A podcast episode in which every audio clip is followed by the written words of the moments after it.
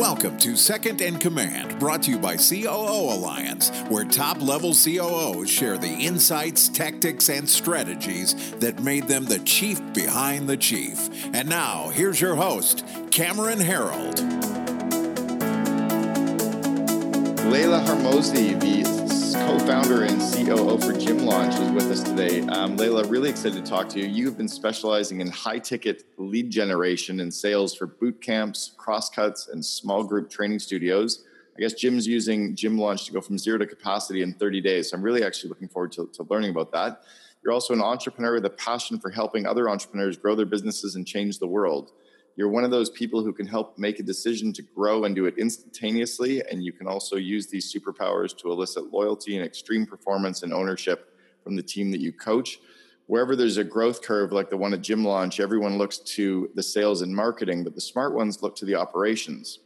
So scaling a company like yours uh, with 30% month over month growth is a bit of a Herculean effort. And if you look for the Hercules in gym launch, you found it. So welcome, Layla. Well, thank you. How are you? I am doing well. How about you, Cameron? Really well. I always laugh when I hear like the bios that we write up and then I start reading them again. I'm like, wow, we kind of got artistic all of a sudden. Maybe the wine must have come out last night. I know. I'm like, wow, that was, uh, I hope I live up to that. Exactly. So tell us how did um, how did you guys start Gym Launch and give us, I guess, the the helicopter tour of what the what the business really does. Oh man. Um, well, it's it's kind of a crazy story. So my now husband and I met on Bumble, which is a dating website, uh, two and a half years okay. ago. And when we first met, um, we didn't necessarily like each other from a romantic standpoint, but we were super fascinated with each other uh, intellectually and from a business standpoint. And it, it in a non-traditional way we we met on our first date and we ended up naturally talking about business for about five hours. And he at that point had six gyms and i had transitioned into taking my clients um, i had been doing personal training into a private facility and i was also venturing into an online business. And upon meeting um, i was absolutely like entranced with him. Um, he was if you talk to him for more than just a few minutes, it's obvious that he has a very high IQ and he's, uh, I guess you could say, a genius. Um, and he especially is a genius around sales and marketing. So I had gotten into oh. the industry thinking, you know, I'm so passionate about helping people. I myself had lost 100 pounds. I want to help other people do the same. You very quickly learn um, that's not how it works. You have to know sales and marketing, right? Um, and so he had some awesome ideas around it. And I, understanding what he had um, skill wise to scale his gyms um, on the sales and marketing side was really cool to learn. And so within a matter of five weeks, um, I actually left everything I was doing and he had proposed the concept of gym launch. And that was what he, he did call it from day one. And he said, you know, help me build this. And so we made a little handshake deal of like, you know, regardless if we like each other date or not, like we're going to do this thing together. That's awesome. yeah that's a pretty strong relationship right from the get go. So, so what does Gym Launch do then? So it started off that we would first, my husband and I, uh, obviously just dating at the time, we would fly out to someone's gym. We would turn on our marketing that um, my husband was doing, and then him or I would go in and do the sales for a facility. And we would say, hey, we're going to do all the sales for you, but you get to keep the members and we'll teach you how to retain them on the back end. And so we did that for about um, six months of Gym Launch until we transition right. to what we do today. So what we do today is that we essentially teach the gym owners how to fish rather than fishing for them. So instead of saying, "Hey, use me for my marketing agency," or you know, I'll coach you through X, Y, and Z. We say, "Here's all of the stuff we used to do this in other facilities, and now you're going to do it." And so we give them that autonomy by teaching them how to fish. So you've created. So is it, is it kind of a mastermind group or a, a, a, group of gym owners then, or part of your tribe, or is it a coaching community? So it's uh, we like to call it like a mentorship program. So our first okay. level is our product gym launch, which is it's literally just generating the leads, selling the leads, retaining the leads, and reselling the leads, right? Which are now customers.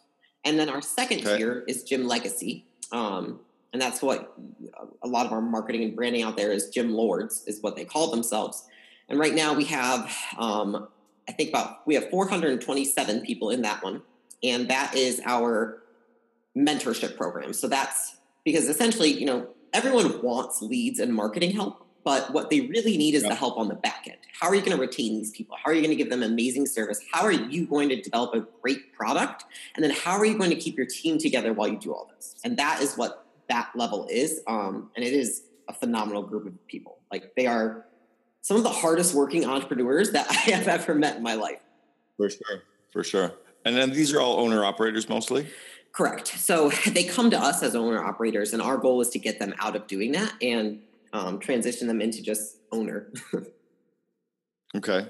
And then, then how do you charge? What are your fees like? Oh, man. So this one's controversial. Um, our upfront program, uh, Gym Launch, is $16,000 over 16 weeks. So it's essentially like we say we will be able, with our tools and our system, we guarantee you that you can pay for it with the money that you're making from the system, right? We don't actually guarantee it because that's not legal, but we say, you know, I think our success rate is still, you know, 9.9, about a 94% success rate on that one. And then our upper level program is 799 a week for three years. So it's about $120,000 over the three years. Wow. So this is not inexpensive at all. No, it's not. Not at all. Um, and and, Go ahead. And you sign them up for you sign them up for a three year program. That's amazing. Correct. And if you don't, if you leave, you cannot come back. Okay. If they can't come, okay. I love I love the model. And you've got 427. How long have you been doing this? Oh man. Um, what's it's June. So we launched this model last April. Interesting. And why did you get out of the lead generation side of the business then? well, we still help them, um, you know, create new ads and generate leads. We, are always making sure that we help them with that part. But we felt like yeah. when a business relies on someone else for, you know, essentially making it rain, it takes the power away from the business owner. And so, sure, you know, my husband and I, you know, he really dove into lead gen and learning that himself. And that was what freed us to start a business and really feel that freedom. And we don't want to yeah. be that thing that caps somebody. And we see so many franchises and organizations that don't do that and they just they tie them in because they're afraid they're going to leave and we didn't want to be like that well i guess you also already understood how to run the back end of the operation so if you could figure out the front end on sales and marketing you intuitively or or through experience knew how to run your businesses but now you decided to train people on doing it it sounds like yeah you know it's funny because uh, we knew how to run small businesses but running what we have today is definitely uh, just a journey so how many how many people are in your organization? Just so our listener can get a, a bit of a scope for what the organization looks and feels yeah, like. As of today, we have 46. Okay. So 46 employees, and what do they do? So we have um, departments. We have IT, HR, sales, marketing, customer service. And our largest um, sections are going to be customer service and sales. So we have definitely customer service is bigger than sales, um, but I would say that they account for, man, probably just under 50% of the company. And okay, no, that's not many. So, what, so what are they working on day to day then? Our biggest thing is that because it's such a high ticket price, we want to make sure that our gym owners get answers as quickly as possible. So, customer service ranges from, you know, they handle intercom, they do onboarding calls with the gym owners um, they do escalations if somebody's, you know, Facebook ad shuts down, so they'll get on a, a Zoom call and help them. Um, we have customer concierge that just calls customers each week um, and follows up with them to make sure that they are sticking to the program, that they are actually using the program. You know, if they're not, what can they do to help them? So it ranges all the way, basically, from just like little text messages to hour long phone calls. And you're so you're actively running this like a real best of breed franchise company without franchising, correct? Like your gyms are not all operating under the same brand; they all operate as independent. Correct, and a lot of them actually are um, under they are franchises. Oh, interesting. So they're franchises of other chains. Correct. Most of them. Wow. Very. Oh, most of them mm-hmm. are. Oh, no kidding. Now, have you ever approached any of the major franchise companies to see if you could do anything on their behalf, or does it? Do you even need to? Um, we actually have relationships with. I think we have three as of today. It will probably be four. Um, essentially, uh, affiliate, you could say, agreements. So, you know, we agree to help with X, Y, and Z with their franchisors, and then they sign for all of their franchises. So there's kind of two ways of doing it. One is where they take ownership and say, if you're signing on with our franchise, you must use Gym Legacy as a vendor. Or the other yeah. route is, you know, I highly recommend that you use Gym Legacy. And if you do so, you get a discount because, you know, we're an approved vendor, et cetera. It's amazing. It's almost for the franchisor. They're kind of outsourcing their operations. It sounds like if you guys have specialized in it, they don't even need to worry about it. Yeah. And it really comes down to what they are trying to do with the client because what we always want to make sure of is that their goal for their client is in line with our goals for our clients, which is total autonomy um, and freedom for those people and absolutely over delivering. And so we've definitely had, we have a couple franchisors that have said, you know, don't use Gym Launch, don't use Gym Legacy um, because we decided not to work with them. Um, so that's yeah, unfortunate, yeah. but but for the most part, um, they're great relationships. That's very cool. Now, do you have any businesses that are outside of the gym space at all? We do not. We solely stick to the micro gyms, um, and we're pretty aggressive about pushing away those that aren't not our niche. So, talk to me about that. That was a big belief that we had when we built one eight hundred got junk that we would only operate in markets and if we if we didn't have a franchise specific in a market we would turn down work you know even if it was literally across the street and it was a zip code that wasn't owned yet we would turn down the work and and be working literally a block away how do you how do you guys keep your team and yourselves focused on on your niche and, i guess avoid the opportunities because i'm sure they drop in your lap all the time right oh yeah um, i think if my husband were here he would be laughing because he is the the, opportunity seer. He has so much talent, and I think you know he looks at this opportunity and he's like, look what more we could do, and all these things we could venture to, right? Um, and then there's me and a couple of our executives that are always like, we have to focus on what we're doing right now. Um, because essentially, when we first started Gym Launch, we were much broader. We were like, we could probably work with most studios, regardless of their you know shape, size, color. Uh, and it wasn't mm-hmm. until we really zeroed in and hyper focused on what that avatar looked like of who we wanted to serve that we took off. Um, that was definitely a key factor.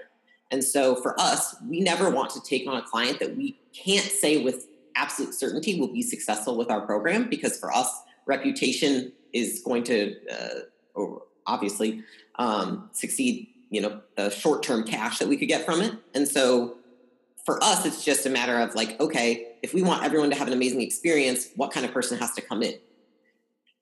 It's interesting. And you just mentioned cash. I'm going to ask a question that's kind of a little bit off topic right away, just before I forget about it. Is but where are you um, as a couple? Where are you investing your cash? The business is starting to throw off some good cash for you when you kind of run the numbers in my head. Where are you investing? Is it is it investing in the growth of the business, or are you pulling some of that money aside and putting it elsewhere? Where are you as a as a business? You know, deciding to? Yeah, we've gotten that question a lot. Um, our number one is we're always going to reinvest it back into the business. Um, we host a couple of events per year. I like to not worry so much about cash during those um, because it's customer fulfillment um, as well as the infrastructure. So, looking at what we can do to make it a better culture within our company, you know, company meetups, events, things like that. And then um, I would say a lot of the cash right now is um, going into our research into what we can do to build even more of an ecosystem for these gyms. So we spend mm-hmm. hundreds and hundreds of thousands of dollars a month on the research for them and the research of the different, um, you could say like child companies that can open up within Gym Launch to better serve them. Um, so you could look at like right now, um, our what we're moving towards is supplements, and this has been something we've been working on for since we literally began. Um, but it wasn't until we have essentially the funding from Gym Launch that we could even look at doing such a cash heavy business. Well, that's interesting too, for sure. Um, okay, so talk to me about the events that you're running. How did you guys and and, and guess, give us, I guess, the rest of the model and what what have you decided to kill off over the years? You know, things that you've tried that maybe worked in the earlier days that you've decided to kill off now, or things that you thought were were great ideas that you learned maybe by trying that weren't.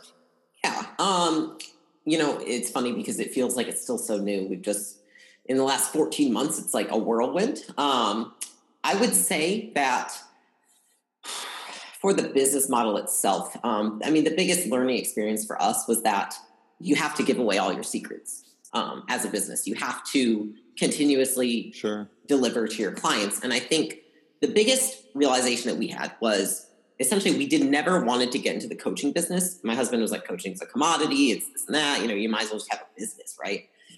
And yeah. then when we started really teaching people how to do this for themselves, we saw how much it helped them. And you know, people are coming to you crying, saying you saved my life and my kids, and you got me out of 50k in debt. And we're like, man, like maybe we were just doing it wrong before, and maybe we just haven't had the best experience with the coaching groups we've been in because we felt like it was always about the network, not about what the coach was actually delivering to the people. And we never wanted to be just oh. a network community. Yeah. So um, my husband made a commitment to the group um, and to the business that has probably been, I would say, one of the cornerstones to our success that he would every month deliver um, and release at least one to two new things for the upper level clients. And so, whether that be a new method of lead generation, um, a new portal for them to reflect, to use, to um, leverage for their operations, um, or a new system like we have now, um, automated follow up that he created not that long ago for them, um, whatever it may be, he's always innovating. Oh. And okay. that shifted our view from being like, okay, once you get them in, like, you know, you're good, to we are constantly reselling them on our product and looking at it like continuity is just a continuous sale. It's not once you get them, they're good and you can just remain stagnant, but it's you have to be progressively and almost ferociously pursuing like what it could be even better in the company. I love that. Where now? Where are you two? And where are you two learning? Where do you continue to work on your skills? You've, you've mentioned your you know parts of masterminds in the past. So where did where have you guys gone, and, and where are you continuing yeah. to learn? Um, two of the most influential groups, I guess you could say, that we we began with for this was um, Russell Brunson's and Alex Charfen's, and so they mm. were two people that really helped us a lot um, in the beginning, especially. Um, as for like Russell is very much, you know, lead generation, sales, getting businesses off the ground. He's very good with a startup. And then Alex Charfen is very good at helping you assemble that first team.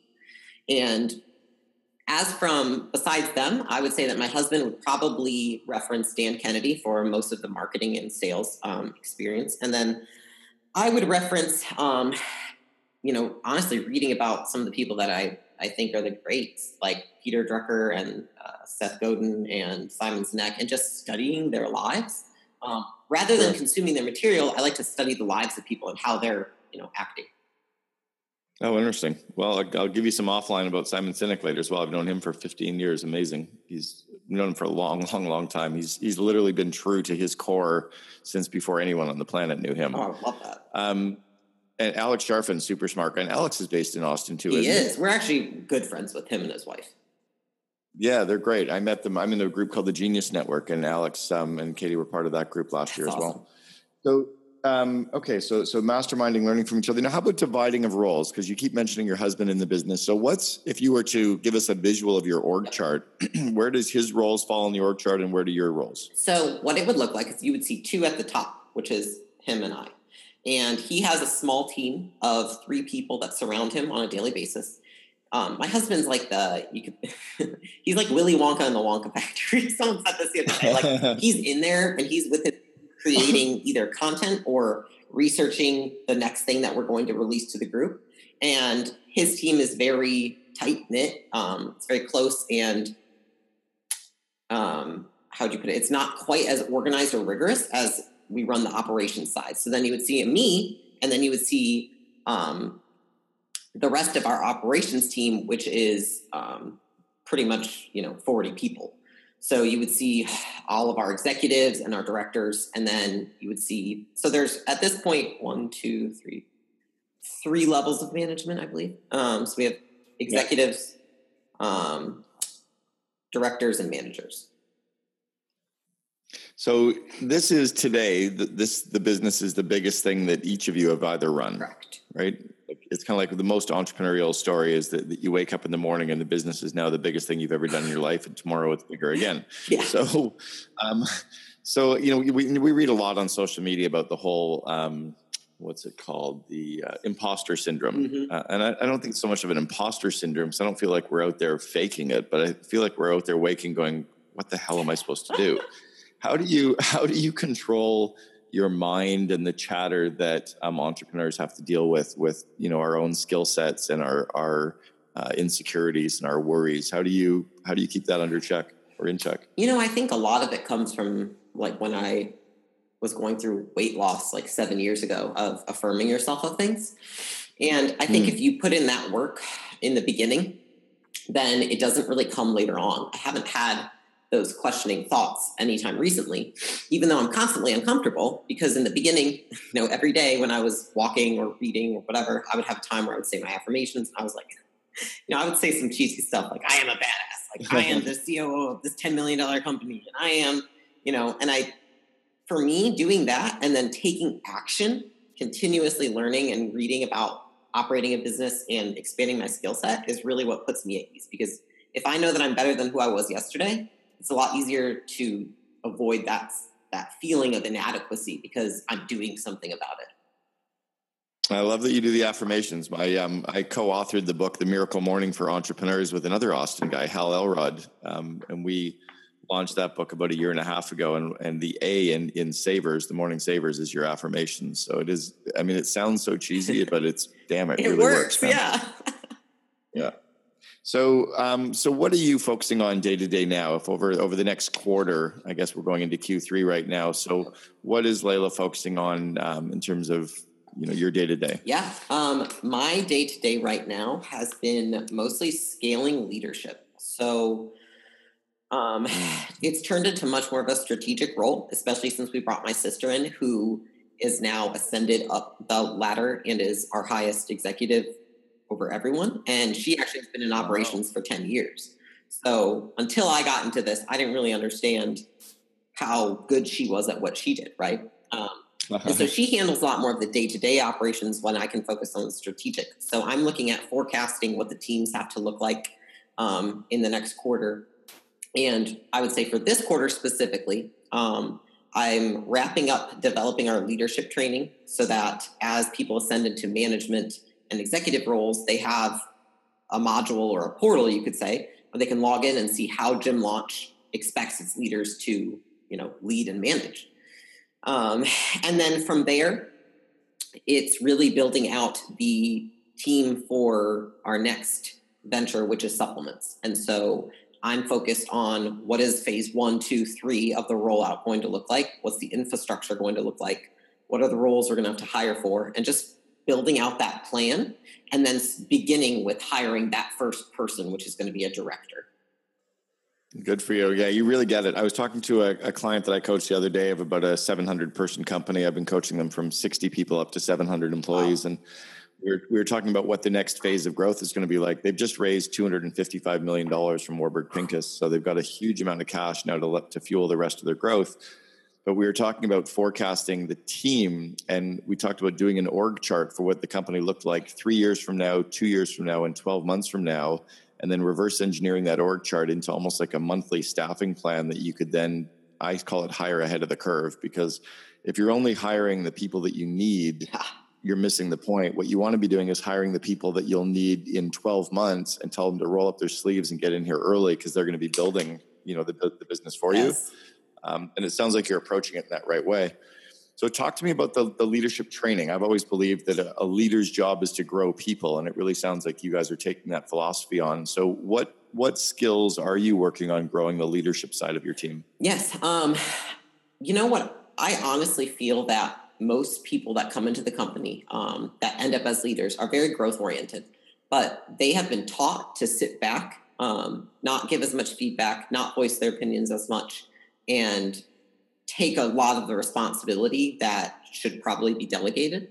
Um, and I think it's just mm. kind of how the workforce has been for the last, you know, however many years. So my goal yeah. is always to make them feel, um, to make them, to get them to really understand that I'm coming from a place of, I want to grow you as a person and I want you to shatter the beliefs that you came in here with and understand that to grow in this company, you have to give feedback. You have to challenge me at times. You have to you know voice your opinions. And um, i think that the biggest thing a lot of directors face at first is that they have a hard time delegating down a lot of decision making and they try to take a lot on their back because they assume that as they rise up they're going to have more responsibilities day to day rather than decisions that they oversee Yeah, ideally, you want to delegate all of that. I almost flip the org charts upside down. So I have the CEO at the bottom supporting the VPs that are above them, supporting the managers, supporting the customers.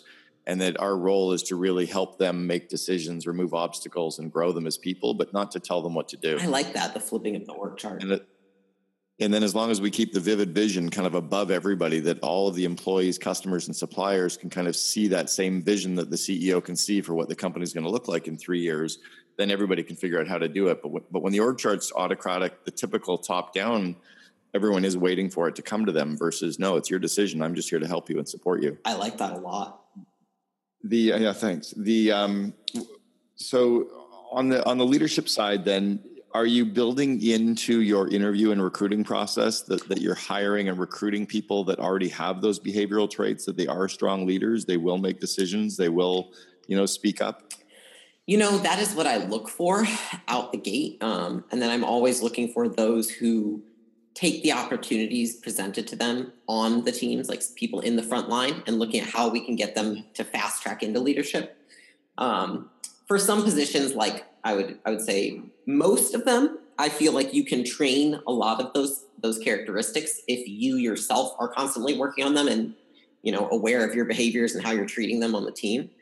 But I do yeah. think there's a, some positions at the skill level, someone does need to come in with experience, such as finance. I can't teach someone to understand finance to the level that they'll need to in our company. So I, yeah. yeah exactly. You can't you can't really teach the skill of finance, but you you can hire for people who already have the leadership ability. You know, when they were 12 years old, they were the leaders, or when they were 14 years old, they were speaking up in the classroom. Yes. Like, if you can look for those behavioral traits early so you almost hire for attitude and the skill set, whereas in the old days they used to say hire for attitude, train for skill. I think you have to hire for both. Yeah, and you. I, I would agree because there's some people that I've I've just hired for one. Like in the beginning, I remember hiring just for the attitude. I thought was amazing, but then you know this person didn't put in the work on the skill side, um, and so you know they end up kind of bringing the team down.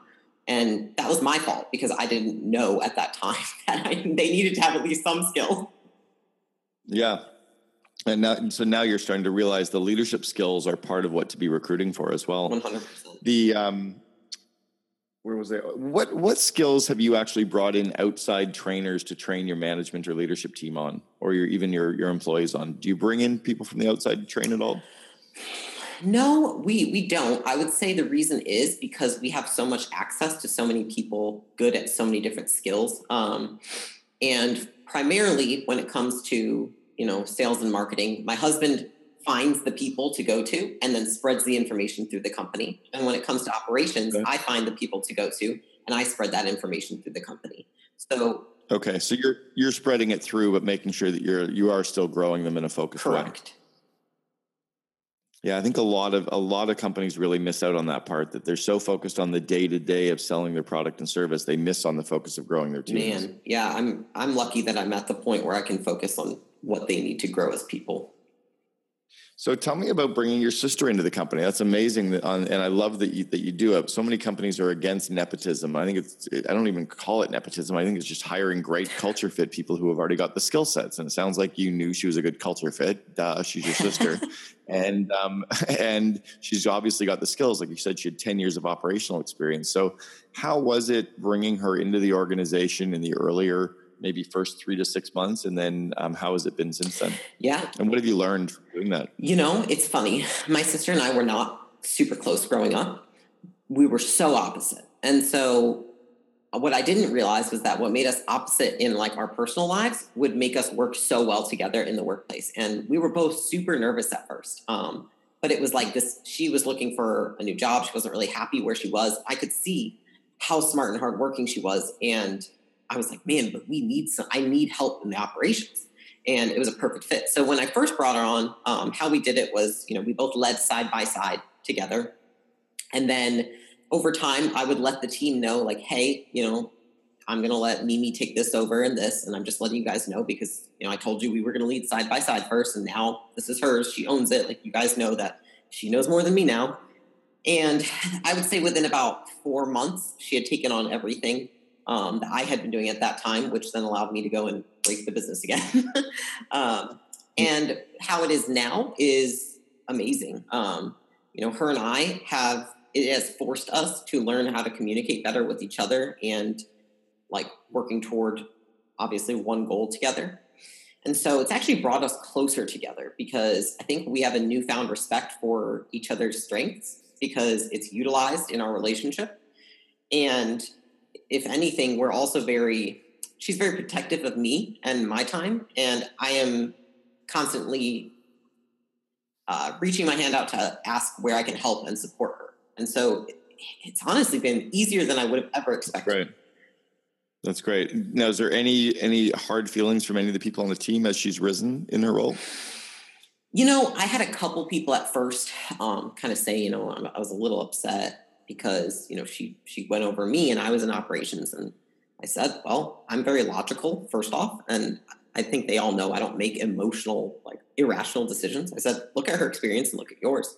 And I said, you know, you're you're not really taking my coaching, and our business is growing so fast that we don't have the luxury of waiting years for someone to take it.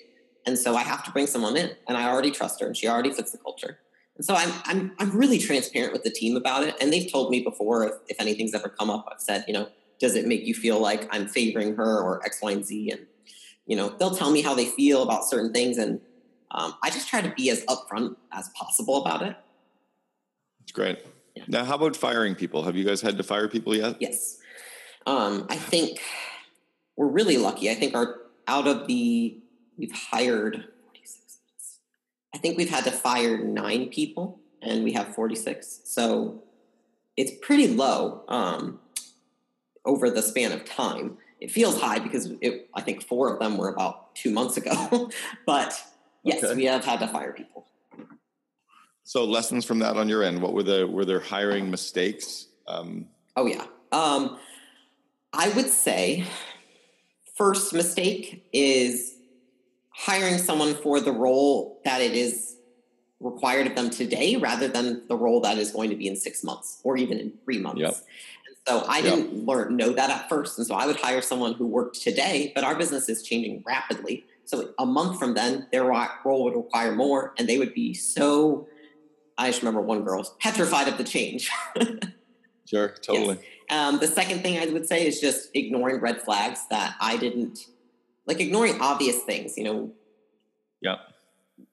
That are just so obvious. It's like everything else is great about a person. There's just one red flag during the interview, and then they hire them anyway because they have great skill set, great culture fit, and then that red flag comes up and bites you in the butt later, and they end up, you know, we actually had someone steal from the company. So, whoa, yeah, yeah, it's interesting. I, I was talking to a CEO again recently, and they were saying that it takes three months after you hire someone to truly know if they're the right hire. And I said, no, that's not true. I said, if you actually have the right interviewing and selection process, you know everything about them before you present the offer.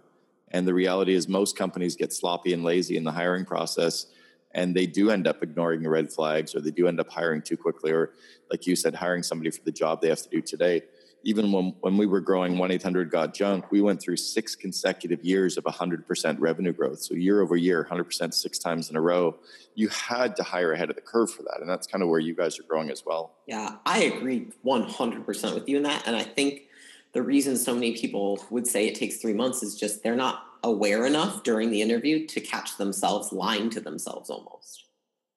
No, for sure. Now tell me about what's the single biggest thing that you think if you look back on your your extremely fast growth in the last 10 to 12, 12 months, what's really helped you scale that quickly? What's been if you could say there's one thing, what would the one thing be?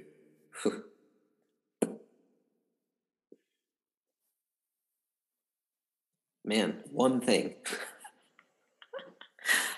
I would say for myself, complete yeah.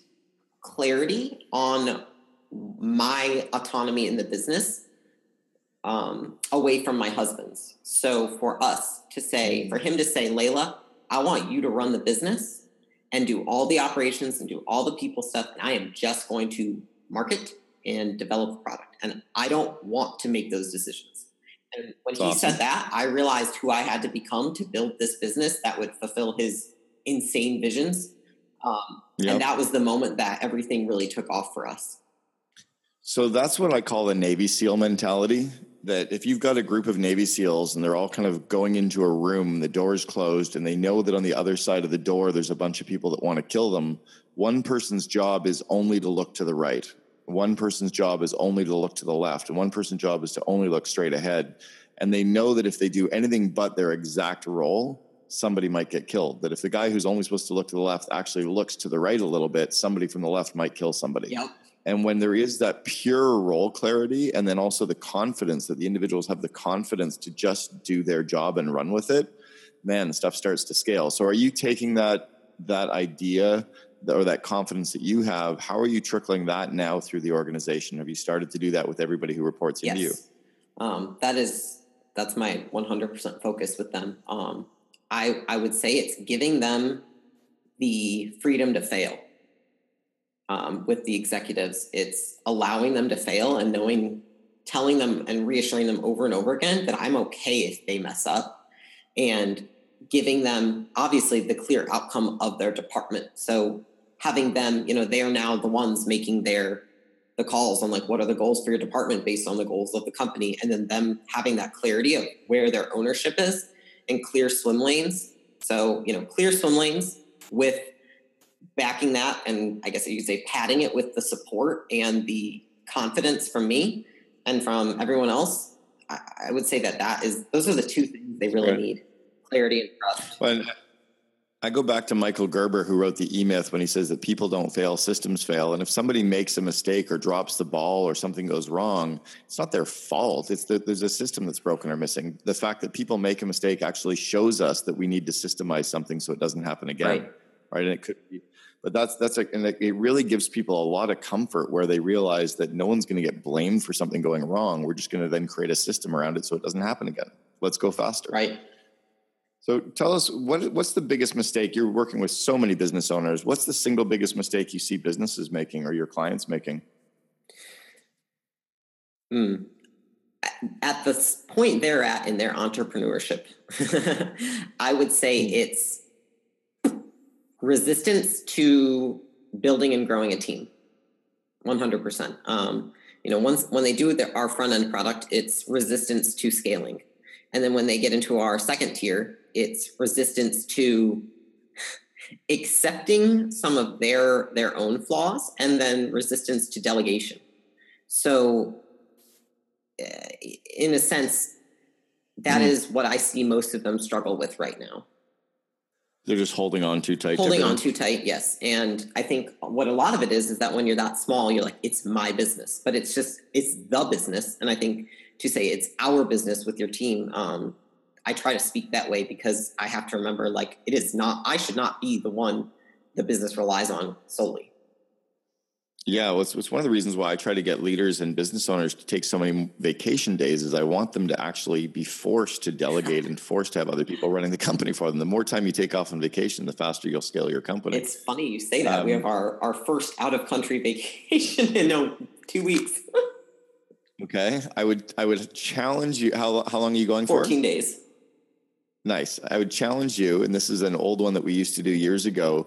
You get your assistants to change your passwords on your laptops and your email so that you have zero access for the 14 days. And you force yourself to just let it go. And the reality is, even if the old adage of like, only call me if the business is burning, fuck, don't call me if the, if the business is burning, call the fire department. I can't do anything. Right? I'm in Italy. Um, but if you can set your team up with that, it really gets very powerful very, very quickly. I'm writing it down. the other one is the other one is no business books, no business periodicals, no blogs, no business writing, thinking, nothing.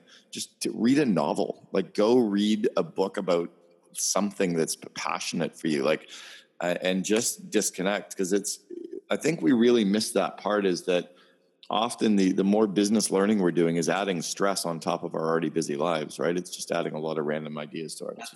good for you to take the two weeks off but go take it. Um, so a couple couple final questions. If we were to think about um, technology and how technology is changing our businesses right now how have you how have you guys as a company leveraged technology? What are your favorite apps or hacks or, or tech tools you use?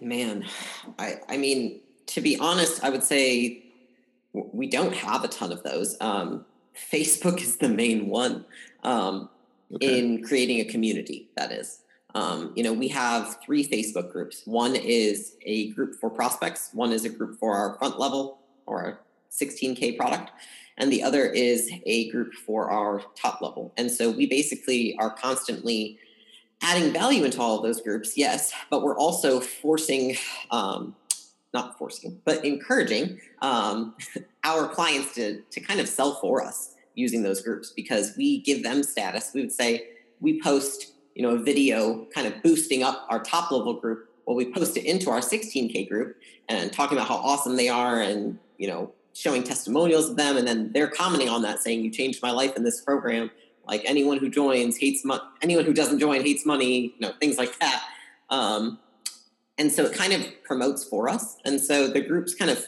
have become like a self-sufficient marketing tool so we don't have to do much they just kind of do their thing I love that. That's a really, it's a solid tool too. You're well, you're right. I, I watched Hal Elrod with his Miracle Morning community, and it's incredible what he's done in that whole community. So good for you to leverage a tool that just sits in front of us for free.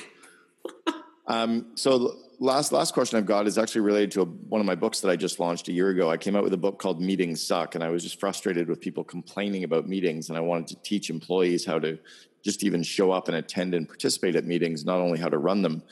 How do you guys leverage meetings inside of and, and meetings being like either over video or face to face or in mm-hmm. person? Mm-hmm. Um, or over the phone. How do you leverage meetings and, and what systems do you have that make meetings work for you? Honestly, I think um, the biggest thing for me has been if your meetings suck, it's because you suck. um, in my mind, it's like it, I if I'm bored with the meeting or I feel people are bored with the meeting, there's always something I can do about it. So, um, I don't know if there's any hacks. I would say you know we we do Zoom, and so I ensure that everyone is sitting down, paying attention, phones are out of sight, and their video is on so that they're properly engaged. But I give I do a lot of employee um, surveys. And so the biggest piece I got a couple months ago was we want to be more involved in the meetings. And so I have, I'll send out like a lesson plan for the executives. So they have a part of the meeting they own. There's always space for Q&A. There's always space for people on the front line to drop in, um, you know, some shout outs for people on the front line. And I just try to make it that it's not just my meeting, but I've, I've really moved towards letting obviously getting my information that I need to across to the team, but then letting everyone participate. Yeah, well, that's the key. If they're going to be at the meeting, they should be involved. Otherwise, why invite them in the first place? They've got better things to do if they're not going to be involved, right? right? Um, you actually kind of just skipped over something really kind of odd shucks. And it's like, you know, and we just check our check our phones, like phones aren't in the way. That's a huge, that's a huge, huge system that I've been encouraging companies all over the world to do now is that you check your cell phone at the door. And if you can't be in that meeting for a half hour, or an hour, whatever it's booked for, without your phone, it means you're too busy to be in the meetings. That's okay. Just don't come to the meeting. And that that is for the CEO all the way down to the frontline staff. We're in the meeting. It's kind of like a swimmer. You're not going to be in a swim race and check your email while you're racing, right? Just do one thing at a time and do it really well. And then let's book book the meetings for a shorter period of time.